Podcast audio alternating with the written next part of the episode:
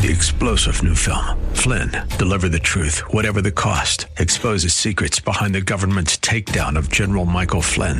Flynn knew what the intel world had been up to. He ordered the first audit of the use of contractors. This set off alarm bells. He told the truth. He was the most dangerous person for Donald Trump to hire. They had to get rid of Flynn.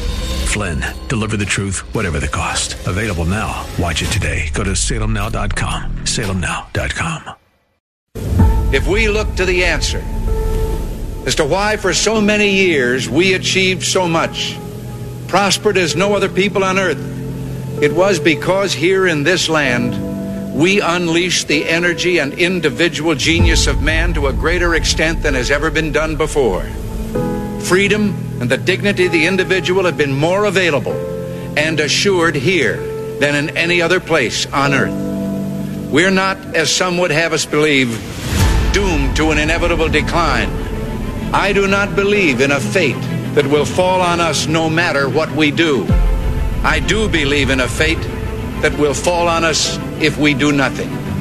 As for the enemies of freedom, those who are potential adversaries, they will be reminded that peace is the highest aspiration of the American people. We will negotiate for it, sacrifice for it. We will not surrender for it now or ever. We are Americans.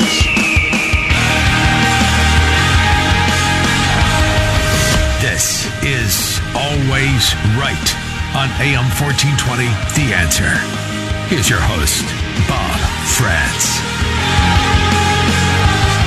Yes, indeed. Always right on AM 1420. The answer seven minutes after the hour of nine o'clock as we get started on a Friday. And we'll try to keep true to Free for All Friday as much as we can today. I've got two important guests to talk to about two important issues. Uh, but we will be open for business for phone calls from 216 or 2216 rather 9010945 or 888-281-1110 there's so many things you could go into honestly. It's going to be hard for me. It's one of those shows where i have you know 15 20 different good solid topics that i could spend a half an hour or more on each and i don't have that kind of time. So i may just really have to rely on you to tell me where you want to go and which of these issues you would like to address today. So thanks for being with us on this friday. It's the fourth morning of the third month of the year of our Lord 2022, coming up in about a half an hour, our third straight day with a Senate candidate for different reasons. We had Josh Mandel on on Wednesday. We had Mike Gibbons, who's leading the polls now yesterday. And today, J.D. Vance is going to come in and talk a little bit about Ukraine, talk a little bit about what he believes to be uh, the wrong policy. He doesn't think we should focus on Ukraine at all. Yeah, this is, this is a distraction from what I heard uh, last night on Tucker from J.D. It's a distraction. We should be focused on our southern border, first and foremost. I don't disagree, by the way, that we doggone well better be focusing on our southern border. Uh, but he basically is saying it's an either or proposition. We cannot do both things at once, and that we should worry more about the southern border than what's going on in Ukraine. You agree with him? I'm not sure I do. I'm going to ask him. I'm going to challenge him. Because, quite frankly, I think we do need to be worried about both. Did you notice what happened yesterday? The Russians assaulted the largest nuclear power plant in all of Europe, not in all of Ukraine, on the continent. It provides around 25% of the energy that is used to fuel Europe. And it was assaulted by the Russians and set ablaze a lot of people felt like, oh my goodness, this is about to become, you know, and somebody last night on television, I can't remember who, said it would be 10 times or more um, of what happened in Chernobyl back in the 1980s if the reactors melted down. Fortunately, it's a massive power plant and there are administration buildings and there are reactors. It is the admin buildings that were attacked reactors are sound. That's the report that we got last night, and that's the report we woke up to this morning. However, with the good news being that the fires went out, the bad news is the Russians have since taken the reactor or uh, taken uh, the power plant. Russia has captured Europe's largest nuclear energy plant after that attack. So they're in control of it now. What does that mean? Are they likely to try to trigger something like a nuclear meltdown? Probably not. That's going to be devastating for Russia just as much as, as it would be for Ukraine and the rest of Europe. But it's a very serious situation that demands our attention, and that's why we're going to bring that up, or I'm going to bring that up with uh, JD Vance coming up at 9:35 this morning. At uh, nine, or excuse me, at 10:10, are the Ohio lines real this time? Talking about the redistricting lines the newly redrawn map after two failures by the redistricting commission, and if they're not failures. They did it right, actually. They uh, uh, they followed the Constitution. They drew, drew, drew the lines, lines, fairly, excuse me, uh, particularly based upon what the voting patterns have been in this state. This is a red state. Uh, there is a Republican majority, and they kind of get to draw the lines. And in a partisan vote on the commission, of course, the Republicans um, you know, had the had the had the map ready to go. Not once but twice. When I say they failed, it's only because this was taken to the Ohio Supreme Court for approval, and Maureen O'Connor, for whatever reason, the Chief Justice of the Ohio Supreme Court, uh, struck it down, sided with the Democrats on the court, and struck it down and said, "Nope, go back and draw it again." Is this one going to be any better? I don't know.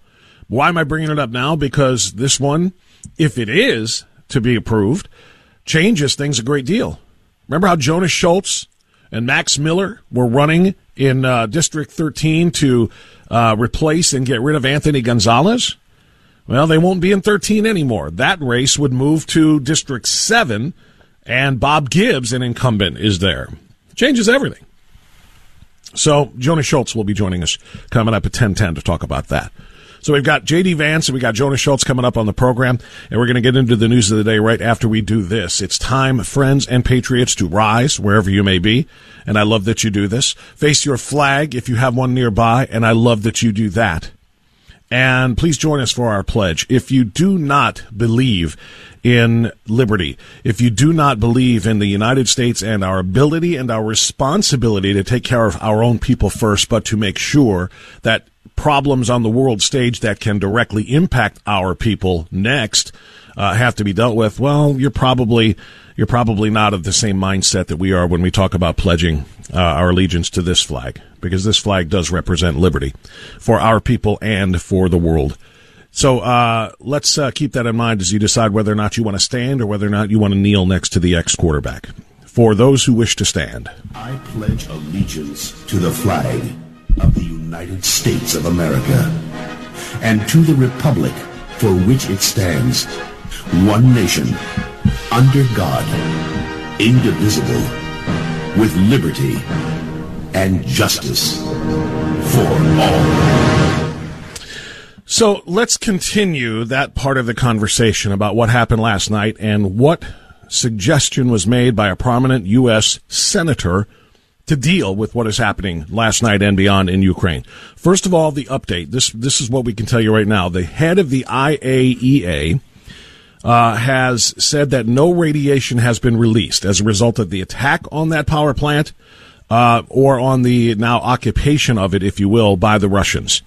The general uh, director general of the International Atomic Energy Agency, that's the IAEA, has said in a press conference that the reactors are secure and safe. The fires were extinguished on the administration buildings, and they are fortunate that there was no release of radiation. The integrity of the reactors was not compromised. So, that's good news.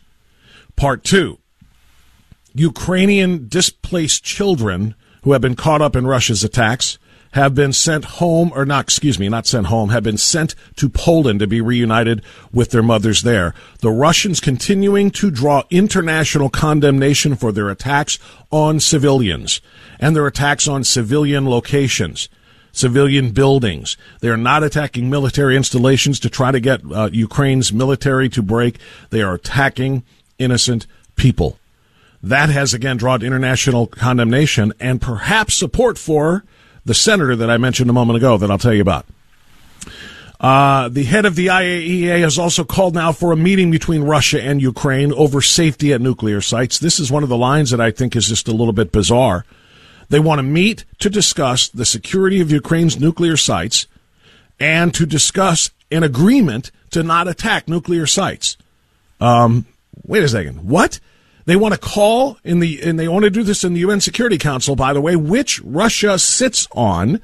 They have a seat at the Security Council table in the United Nations, even though they're the ones um, violating the security and the sovereignty of Ukraine right now with this unholy war. But there is now a call for nobody to attack nuclear facilities. Well, I don't know that you're going to be able to sit down and have an agreement with Russia when they are in the midst of attacking a nuclear facility. Let's be real here. This is going to take action, not diplomacy right now.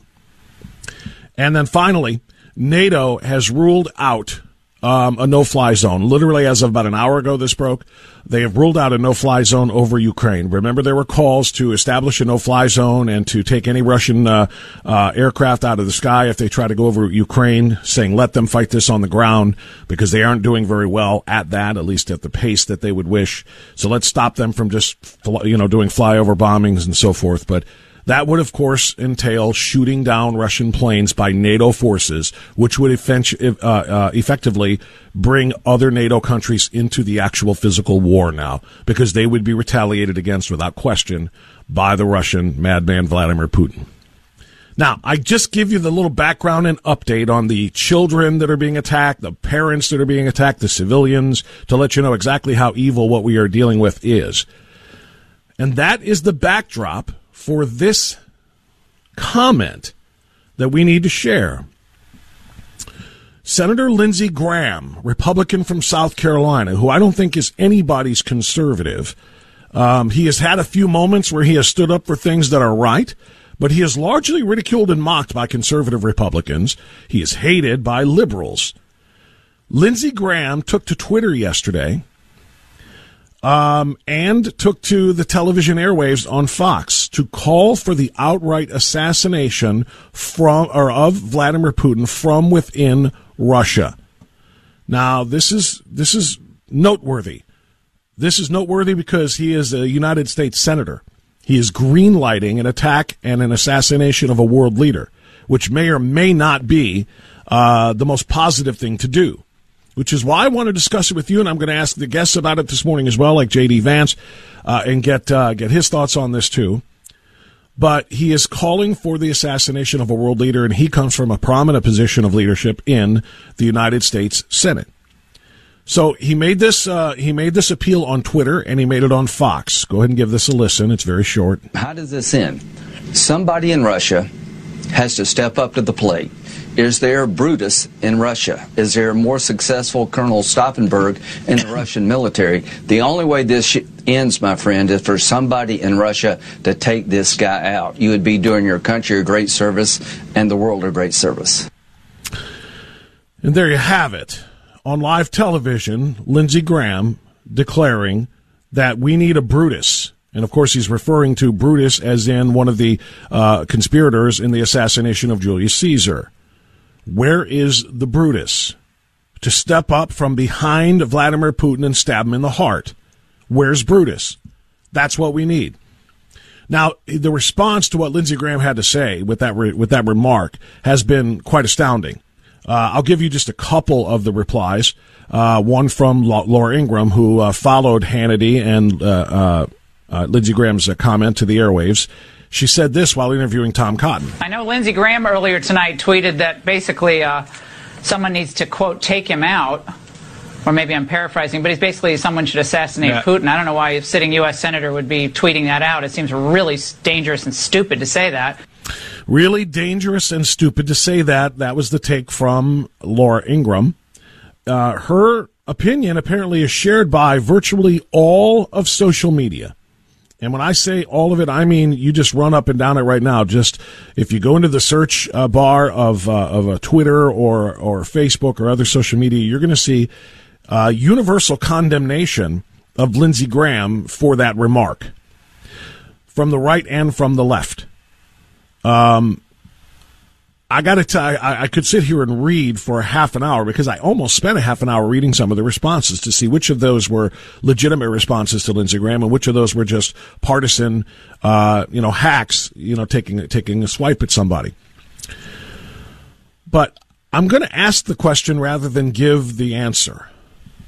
Um, is it as as radical and unheard of as it is being made to sound by Laura Ingraham and others, is the notion that a man who has just invaded a foreign country to expand Russian territory in order to stop the influence of NATO along their border is calling for the leader who is killing women and children and attacking civilian sites as a part of this campaign of terror is calling for him to be taken out really so radical and really so unheard of and un and uh, and and uh, I don't know. Uh, I'm trying to think of some of the other critical words people have used for this. Is it really that unheard of? Is it really that crazy? And I'll ask it from this vantage point. If somebody would have called for a member of Hitler's SS to take him down the moment he invaded Poland, within the first two weeks of invading Poland, that this man is doing something that is not only, again, unholy, particularly with respect to the final solution to the Jewish question, which was genocide in the Holocaust, but his invasion of Poland was going to lead to the invasion of the rest of, of Europe, uh, particularly Western Europe, with designs on essentially world domination. If somebody had said, on a TV show back then, if that could be done, uh, if somebody close to Hitler in the Nazi Reich, in the Third Reich, could take him out, you'd be doing the world a favor. Would that be would that be accurate? I think I would have done the world a pretty good favor. Now, I say this and I ask this um, with hindsight being 2020 vision, as you know. Hindsight is always 2020 vision because we know what Hitler went on to do. Would they have figured that out at that time? Depends on who was in the know. Depends on who, who really knew what Hitler's grand plan was. But at the time that he invaded Poland and killed or took uh, into concentration camps all of the Polish Jews or rather the Jews living in Poland at the time, um, and and around the rest of Western Europe. At the time, if somebody had said somebody should assassinate him and stop him in his madness, I think that would have gotten a few positive reviews. Now, is Putin on the same level as Hitler? I don't know. Because I don't know what his end game is. I don't have hindsight yet to give me 2020 vision the way we did on Hitler. But I do know this. I do know that Vladimir Putin is a killer. I do know that he, as a former KB, uh, KGB agent and colonel, was responsible for the deaths of countless numbers of people. And we do know that um, just a few years ago, eight years ago to be precise, I think it was in 2014 when he uh, annexed Crimea against international uh, condemnation and directives. And he seems to be completely he seems to be all powerful he seems to be somebody that no one can talk to. Nobody can use diplomacy. Nobody can use sanctions to stop. He's going to do what he wants to do until somebody stops him now does that somebody need to be an american no does it need to be a ukrainian no lindsey graham said it ought to be a russian is he that far off base is this really that radical of an idea? I've got some serious uh, mixed emotions about that. You do have to be aware of if you take out a world leader like that, who's going to fill his place. You know the old adage of the devil you know versus the devil you don't? We know the devil that Vladimir Putin is. We don't know who would rise up and take over the position in his place if he was taken out by someone in his own country. That is to be considered. But I want you to consider it, and I want to hear from you. 216 901 0945, 888 281 1110. Right back.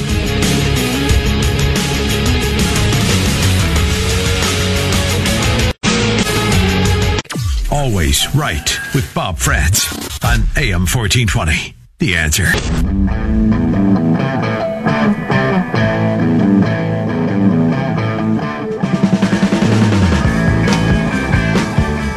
Okay, it's 927. Again, I've got uh, J.D. Vance coming up That'll be uh, after the uh, bottom of the hour, uh, bottom of the hour break. Uh, so looking forward to talking to him. He was on Tucker last night and said we need to stop obsessing. Republicans in particular need to stop obsessing over uh, Ukraine. Uh, he said we should be worried more, more worried about the southern border than we are Ukraine. So we're going to talk to him about that and what that really means. Coming up at 9:35. Let me get a couple of quickies in here before the bottom of the hour, though. Derek is in Richfield. Hi, Derek. Go ahead. You're on the air. Hey, morning, Bob. Thank you.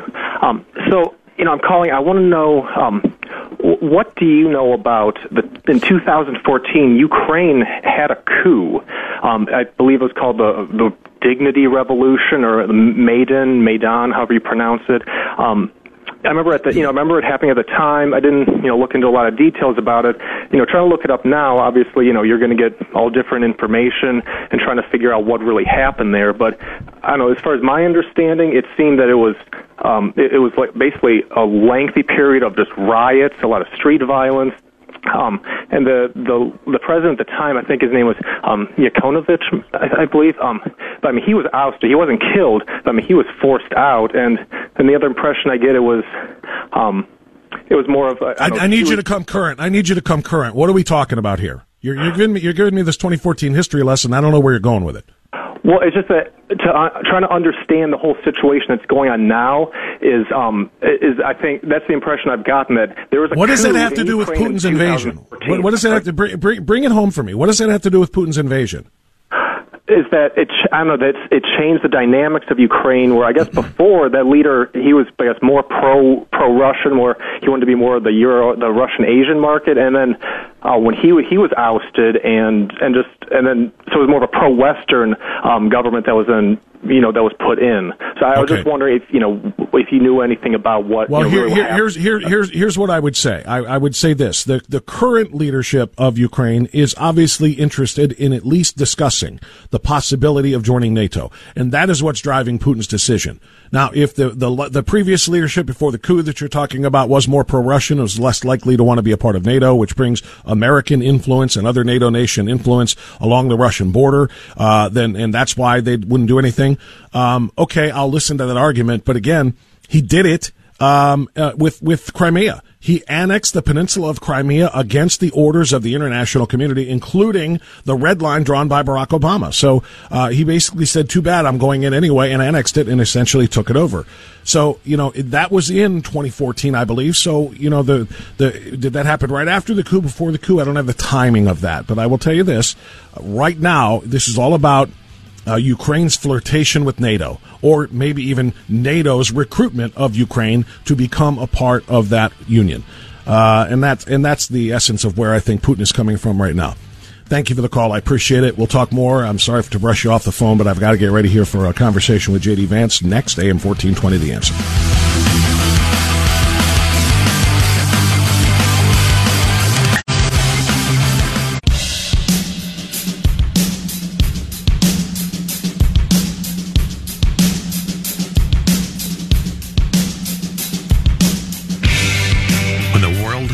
Upside down and the majority turns to the left, turn to the right. Always right. With Bob Frantz on AM 1420. The answer. 937 now, always right, never left, always right, not wrong on AM 1420, The Answer. Appreciate you being with us. Talked to Mike Gibbons yesterday, who has surged into the lead of many, many polls in the uh, United States Republican primary Senate race. Talked to Josh Mandel, who was in the lead the day before. Now we uh, talked to a guy who's hoping to try to catch up and overtake them both. JD Vance joins us once again on AM 1420, The Answer. JD, good morning. How are you? Good, Bob. How are you doing? I'm doing all right. Caught you on Tucker last night. You spent a lot of time on Tucker. You guys got a little bromance going on there, or what? yeah, we see the world in similar ways, and I think you know he recognizes very few people think the way that I do. So uh, we try to talk about issues from time to time, and uh, I'm glad I'm glad to, to have the platform, of course. Well, it was uh, it was an interesting conversation last night, and I was uh, really glad to be able to see it before I had John, so I can ask you a little bit about some of the things that you guys discussed, and maybe go in a little more depth because we have more time than you do on a short TV segment. So if someone were to watch you for the first time yesterday, they would they may take away that you are opposed to sending aid to Ukraine, that you that we are that you're opposed essentially to being involved in Ukraine, paying attention to Ukraine. You you you you spoke, I think, in a lot of America First language, very Trumpian America First language. Um, you slammed garbage Republicans for being quote obsessed with Ukraine all the time, and instead we should focus on our own border. Um, would a first time viewer of yours seeing that last night would would they be correct in that assessment? Yeah, largely. One one qualifier there, Bob, which is that I'm not opposed to sending aid to the Ukrainians, right? I'm not opposed to sending, you know, food, medical supplies, and so forth. I just think that we should condition it on actually solving some of our own problems too, right? So what I proposed last night, and I'm going to try to try to write an op-ed today to flesh this out a little bit more, is look for every dollar that goes to the Ukraine, we should send three dollars to the American southern border, uh, because I do think that you know we're we're all so preoccupied, our media, our political leadership, with what's going on in Ukraine there are, as I understand it, about 200,000 Russians uh, who are invading the country of Ukraine, and there are 2 million illegal aliens who have invaded this country with no response from our leaders, uh, with no real care from the corporate media. Uh, of course, what's going on in Ukraine is tragic, but there are a lot of things that are tragic that are close to home that, that our media refuses to focus on. And I, I'm just watching this all unfold, Bob, and I got to be honest with you, I'm getting a very weird feeling. I feel like I'm being sold something. and I'm not sure what I'm being sold. But on the one hand, Joe Biden and every major media outlet says that Ukraine is the most important thing, wall to wall coverage. I mean, we haven't had the media focus on an issue uh, like this since probably COVID in the early days. And yet at the same time, the one thing that we could do to weaken Russia that we could actually do without starting World War III, become more energy dependent, and we refuse to do it. Something about this just doesn't work for me, Bob. There's something weird about the conversation that I worry that Republicans, too many of us, are taking the bait on this and not stepping back and saying, what is actually in our interest? What should we be doing here? And how is a given American goal connected to the to, to the policy of the administration right now? Because I don't think there's a whole lot of that going on. Uh, it's an interesting observation. Uh, I, you're never going to find anybody who agrees more with our need to secure the border and stop the two million people who illegally crossed last year from from growing and doing it again, particularly with all, all of the drugs and other things that come across. So I certainly will not disagree with that. But to the point that one needs to be dealt with before we can deal with the other, you woke up this morning to the same news I did. The Russians not only attacked the largest nuclear power plant in Ukraine. It's the largest nuclear power plant in Europe. It provides Europe with 25% of its energy. They attacked it and set it ablaze last night. This morning we found out the good news that the blaze was put out and the reactors were not damaged or compromised, but the Russians have taken the facility. Now, by taking it and occupying it, I don't know what that means, but it doesn't sound good. And when you talk about a Russian force t- uh, taking a massive nuclear plant that, if it were to be compromised, according to the experts, it would be uh, exponentially worse and larger than uh, the disaster in Chernobyl in the 1980s. I, I kind of think I'm looking over there, uh, and I don't think I'm wrong to do it before I look down to the southern border this morning. Well, let, let me let me push back a little bit here because you know it's funny you mentioned the Tucker Carlson appearance because right before I went on Tucker, I was getting you know the news about the Russian excuse me, the Ukrainian nuclear reactor for the first time. Yeah. And I remember what the Ukrainian foreign minister, I mean, I, I, I literally looked at this right before I, I went on Tucker's show last night. The Ukrainian foreign minister was saying, well, this is, this is going to be 10 times worse than Chernobyl. And I have a friend of mine who actually knows a fair amount about nuclear energy and the types of reactors they have over there. And the guy basically said it is physically impossible because that, that reactor is from a particular generation where you could not have anything like Chernobyl happen with that reactor. Um, and so if the Ukrainian foreign minister is actually telling us that this is 10 times worse than Chernobyl, and yet that's physically impossible, again, that's the sort of thing that makes me feel like I'm being sold something. Again, I'm not sure what I'm being sold. I think the Ukrainians obviously have an interest in us getting more and more involved in this. And, and maybe that's the right answer. My view is it's not the right answer, but regardless of what the right answer is, we should be looking at it as what is in the interest of our country, what is in the interest of our citizenship. Uh, at the end of the day, um, you know, what happens in Ukraine, uh, whether the Russians take over the country, whether it becomes a long-term quagmire for them, Afghanistan style, whatever the outcome is, the 10 million illegal aliens that come into this country every year, I think is a fundamentally transformational thing for our country. It changes our demographics, our culture, It changes our welfare state. It changes our economy. And that is what I, I worry more about. And I, and I do worry, Bob, uh, and, and we may just have to agree to disagree that the, that, that the focus on Ukraine is distracting us from very core problems close to home. You know, one of the things I talk a lot about is the leading cause of death among 18 to 45 year olds in this country is fentanyl. Most of it coming from Mexico, a lot of it manufactured in China and then brought in through Mexico. Uh, I would like the CNN reporters and the President of the United States and all of the people who are obsessed with Ukraine to just for a minute show a little bit of compassion for that problem. It, it worries me that we're so focused on something 6,000 miles away when we've got so many problems here at home. Again, doesn't mean we can't do anything. It doesn't mean that we shouldn't put sanctions. It doesn't mean we can't offer aid to the Ukrainians. But I think that our focus on Ukraine is distracting us from some much bigger things. We're talking with uh, J.D. Vance, U.S. Senate candidate, uh, in a race, uh, crowded race in the in the uh, Republican primary. I want to play um, uh, one of the clips from last night with Tucker and ask you to follow up on it um, because if sure. I were to suggest what I want to suggest to you right now, you would call me a garbage Republican. And I'm going to suggest that we can do and focus our attention on two things at once. But here's what you said. And the problem that I have when people always tell me, you know, the criticism that I get, again, from the garbage Republicans as much as the Democrats, is, well, America can walk and chew gum at the same time, right? We can focus on both of these problems. Well, if we can focus on both of these problems, why don't we, right? If we can control our own southern border and also look after Ukraine, why don't we do that, right? This, this constant sloganeering, these ridiculous talking points, this idea that we can look after both of these things at the same time is frankly contradicted by the evidence that we see right before our very eyes. My response to that last night as I watched you and heard you is the one I'm going to give you right now and saying, and that is going to be that, that the fact that we're not doing those two things at the same time is not evidence that we cannot. It's evidence of the uh, irrational Biden administration that has intentionally ignored the southern border. Not only ignored it, but in fact encouraged people to uh, to bre- breach it um, with uh, with his ridiculous policies. Even his his remarks on supposedly cracking down on the border on Tuesday in the State of the Union, most of it was how to get more people here. We need to get more judges to process these asylum seekers' claims so that we can get them into the country because you know they're not going to get judges that turn them away.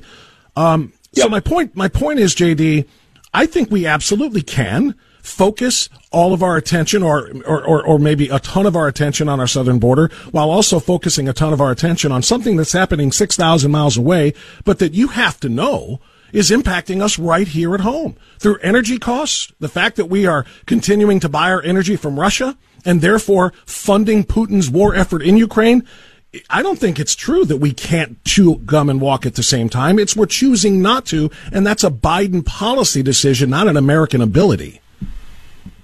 Yeah, fair point. Let me respond to it. First of all, I don't think you're a garbage Republican, Bob. You know, I like you and admire your leadership um, over over the past several years in this country. And I say that not just to, to kiss your rear end, because I think it's actually true. And you know, it's well, important for us to have these these these these disagreements and to be open about them. here's here's what I what I'd offer in response. First, we have to appreciate that Biden is president, right? Donald Trump isn't president. Uh, you know, Ron DeSantis isn't president. Biden is president. And so in the reality that we actually have, you have Joe Biden who simultaneously refuses to focus on our own southern border, and I think is excited, right? You, you, you listen to this guy, you listen to his administration, you watch Kamala Harris on TV. They are excited that they have this crisis in Ukraine because they know that it allows them to talk tough on TV and distract us from the fundamental problem of what's going on in our own country. Now, you're right that it, there is a theoretical world where, let's say, President Trump is, is president in 25, and we've got an ability to both secure our southern border and also deal constructively with this Ukraine problem. And the reality that we have, the administration that we actually have right now, I think the evidence is that we can't do both of those things at the same time. And not just that we can't, but that the focus on Ukraine allows Joe Biden a political get out of jail free card for the various crises in his own country. As evidence, you know, you mentioned energy prices. Of course, energy prices are going to be made worse, but they're also very bad before, right? Because of Joe Biden's energy policies. Absolutely. Not primarily no question. Our, our Russian Ukraine crisis is causing a spike in energy. It's Biden's idiotic energy policies. Inflation broadly, right? One of the craziest stories that I saw was before Russia even invaded Ukraine, I saw a story, I think, in CBS that experts, of course, always worry about the experts, but experts warn that the inflation, that, that the invasion of Ukraine is going to cause an inflation spike. And I'm looking around and I'm saying, well, we've had an inflation spike for the past year. You guys haven't cared at all about it. So my, my point here is not just that it's a failure in practice of Biden being able to walk and chew gum at the same time, but we have to accept that because that is the president that we actually have. On the other hand, it is giving this guy get out of jail free card. It's allowing Republicans and allowing not just Republicans, but the whole country to be distracted from the very real problems at home. And, you know, we, we always have to remember here, right? The same people who are waving the saber on Ukraine, the same people who are really, I think, excited. I mean, you listen to Liz Cheney or Adam Kinzinger or a lot of the Democrats, they seem excited about this Russia-Ukraine crisis. You can hear it in their voice when they're when they speak. But these are the same people that were obsessed about Russia hacking the 2016 election, installing Donald Trump as a fake puppet. You know, all of these crazy things that we heard over the last four years. I think that we're empowering those people by by playing into their narrative on this crisis instead of saying, "Hey, why don't you focus on closer to home? That's where the real crisis is. That's where the real problems lie." Okay, and and and I think you make some very good points there. I want to I want to try to wrap that part of this with this. Um, is it fair to say that maybe what we should be doing is our, our focus on what's here at home should be different than our focus uh, what, uh, of what's going on in Ukraine right now. You said focus on last night again. I'm quoting you. Focus on the problems closer to home. Then we can worry about what's happening in Ukraine. What's happening here at home with respect to the southern border in particular is our choice. It's our choice because of the government we elected and gave power to, not just Biden, but the entire Democrat controlled Congress. They want to surrender our sovereignty. We made that happen. What's happening to the Ukrainians is not their choice. They're the victims here. They are the victims of a madman, a madman named Vladimir Putin and his war machine. Is it fair to say maybe as a compromise here, JD, that we should focus all of our anger and rage on, on Biden? And on the Congress that is allowing this in, invasion of our country vis-a-vis our southern border. Uh, but our sadness and our compassion should be with the people of Ukraine. I think I can give an equal focus of anger toward one and compassion, compassion and concern toward the other. Is that a fair compromise? Well, absolutely. You can. I think as an individual American, look, I, you know, every day, every every weekend at church for the past two weeks, I've said a prayer for peace for the Ukrainians uh, I think it's absolutely reasonable for us as individual Americans to, to, to, to show compassion, to accept that there's a tragedy over in the Ukraine. Uh, at the same time, I think we have to accept that as Americans, for the very reasons you just said, the, the, the, the geopolitics, right? Our country cannot focus on Ukraine in the sense that it really cannot affect the outcome. And I think even if it could affect the outcome, it would be less important than so many of the things that are happening at home. Uh, so I, I, absolutely, I, I think the policy of our government has to. We have to separate that from our individual actions as Americans. And all I'm saying is that as a government policy, we have to accept that there are interests that are more vital, that are closer to home. And I think this Ukraine thing is allowing us to distract ourselves. Mo- most people who are following the, following this very closely, J.D. Vance, um, have talked not only about what's going on with Russia and Ukraine, but the outcome of that dictating what may happen with communist China and Taiwan.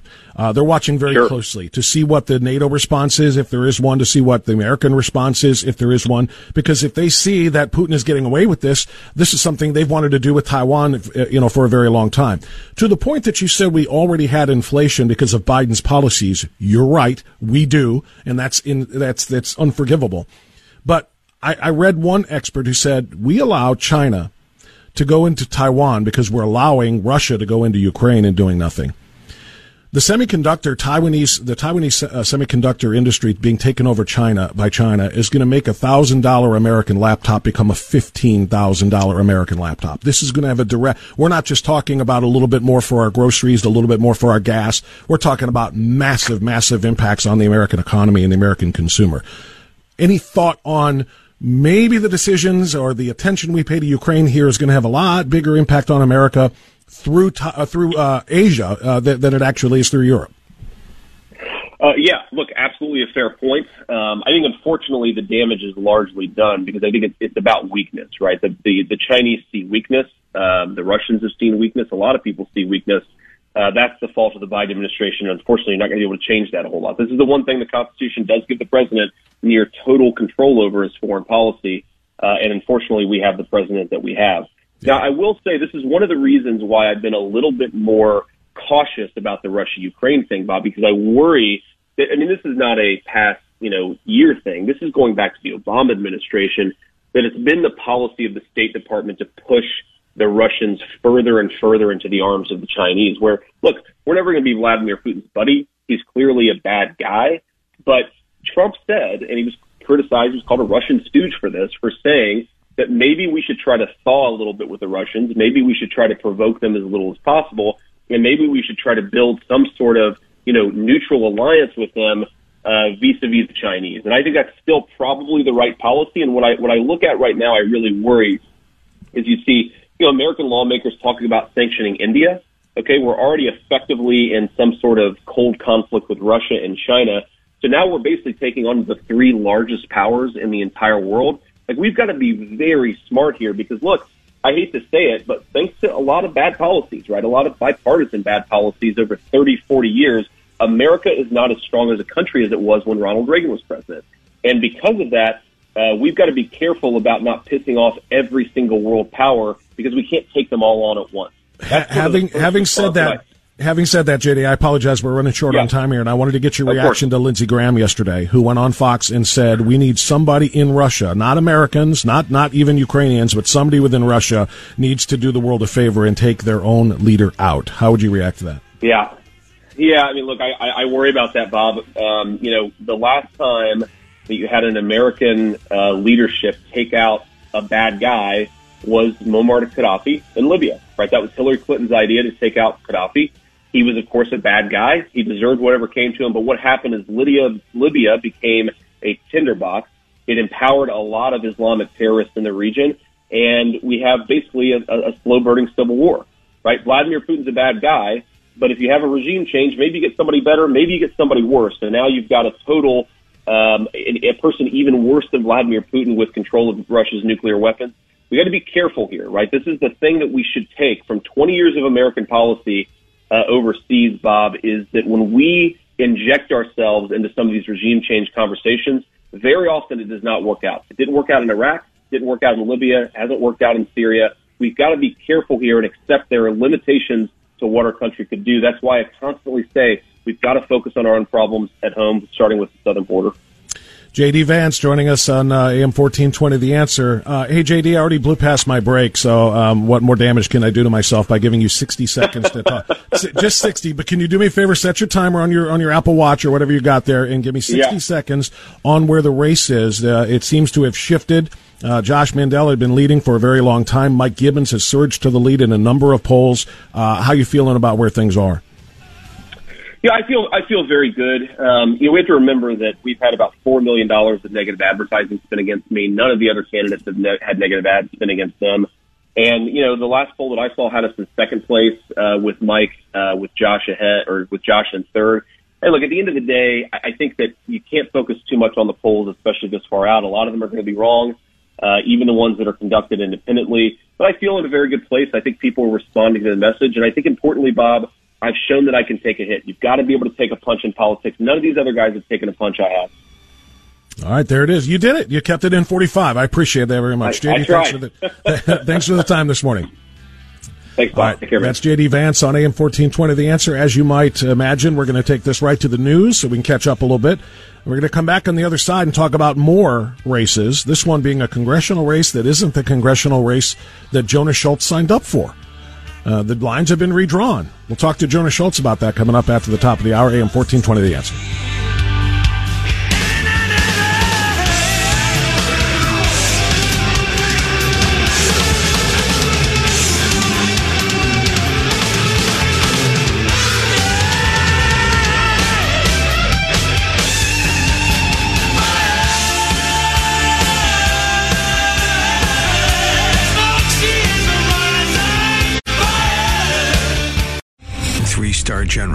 J. Flynn, head of the Pentagon Intelligence Agency, knew all the government's dirty secrets. He was one of the most respected generals in the military. Flynn knew what the intel world had been up to. He understood its funding. He ordered the first audit of the use of contractors. This set off alarm bells.